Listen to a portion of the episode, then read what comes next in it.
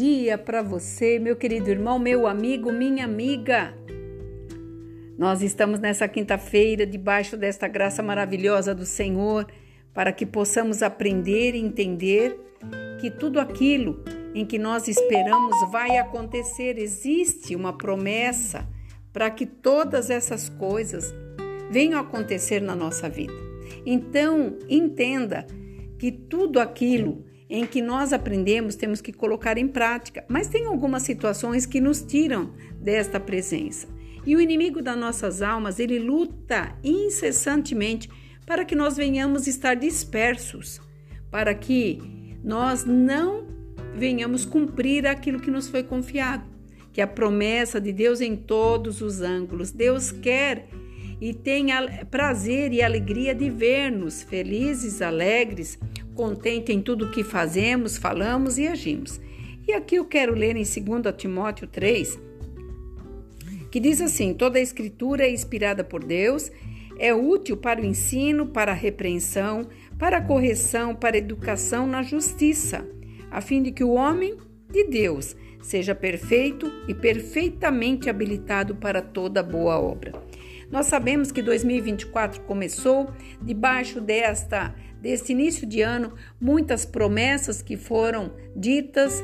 É, nós fomos às igrejas, promessas que foram lançadas, mas nada disso irá acontecer se nós não mudarmos algumas coisas dentro de nós, porque a Escritura é inspirada por Deus e é para o nosso ensino e também para nossa repreensão, correção, e tudo que se diz respeito a de Deus diz a respeito a nós, porque somos filho.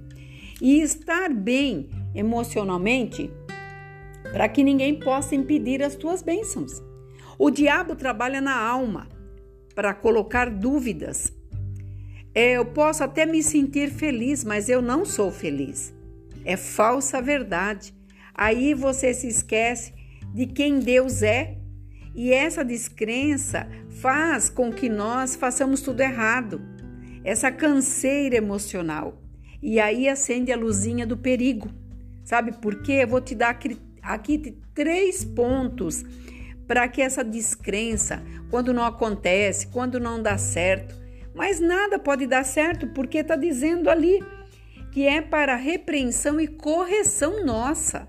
Ele é pai. E ele tem esse direito, porque nós fomos comprados pelo sangue do seu filho. Ele nos amou primeiro e nós muitas vezes não lembramos disso. E eu quero trazer aqui três pontos. O primeiro ponto é afastamento de tudo que te leva a Deus. Muitas coisas que nos acontecem diariamente nós temos que reciclar, porque muitas coisas no, nos tira de perto de Deus, nos afasta de Deus. O segundo é a perda do primeiro amor a Deus. Desculpas, damos desculpa. Quando nós é, aceitamos Jesus, nós queríamos é, mostrar para todo mundo a diferença em que nós é, é, do que nós éramos e o que nós nos tornamos. E quando vem essa perda, essa descrença emocional, você perde esse amor, você traz desculpa, hoje não posso, amanhã não dá, vou ver o que posso fazer. É, você mascareia toda essa situação sua. E o terceiro é, que eu quero trazer é uma indiferença, sentimento errado.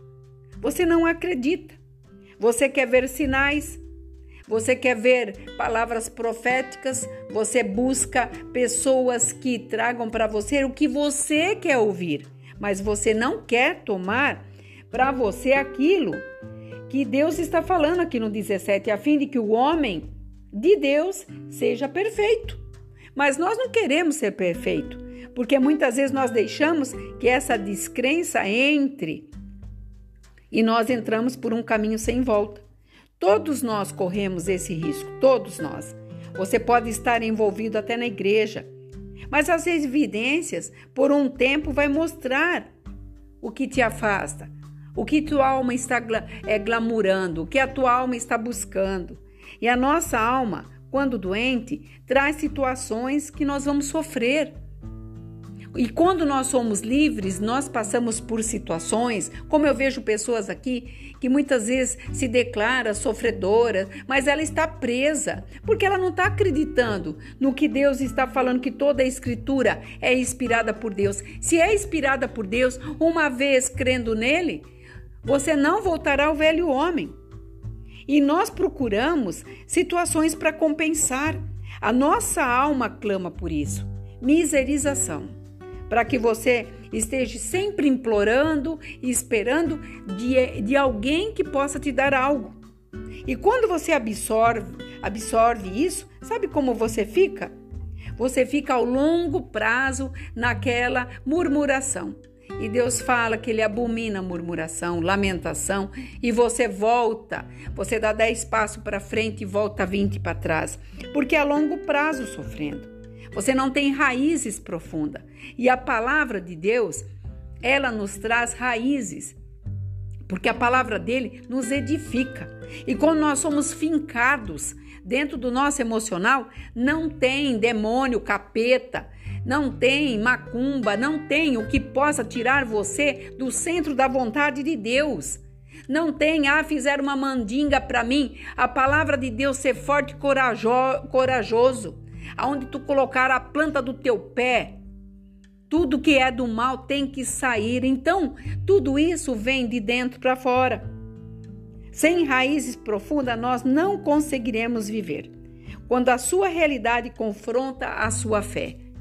E o que tem te confrontado nesses dias, nesses primeiros dias do ano? Ah, mas eu quero. Quer o quê? Você quer o quê? Ter raízes com Deus? Você quer ter o ensino inspirado por Deus? Você quer essa repreensão? Você quer essa correção para que a educação e a justiça de Deus venha sobre tua vida? Então nós temos que mudar algumas atitudes. E veja o que fala em Apocalipse 2, versículo 5. Lembra-te, pois, de onde caíste, arrepende-te e volta à prática das primeiras obras. E se, e, e se candeeiro não venho a ti, eu moverei do seu lugar o teu candeeiro, caso não te arrependas. Sabe o que é o candeeiro? Representava o Espírito Santo. Aqui estava dizendo que era para voltar.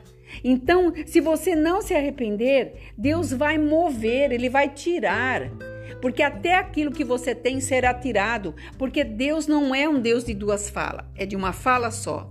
E da tua boca não pode sair dois tipos de água, somente um.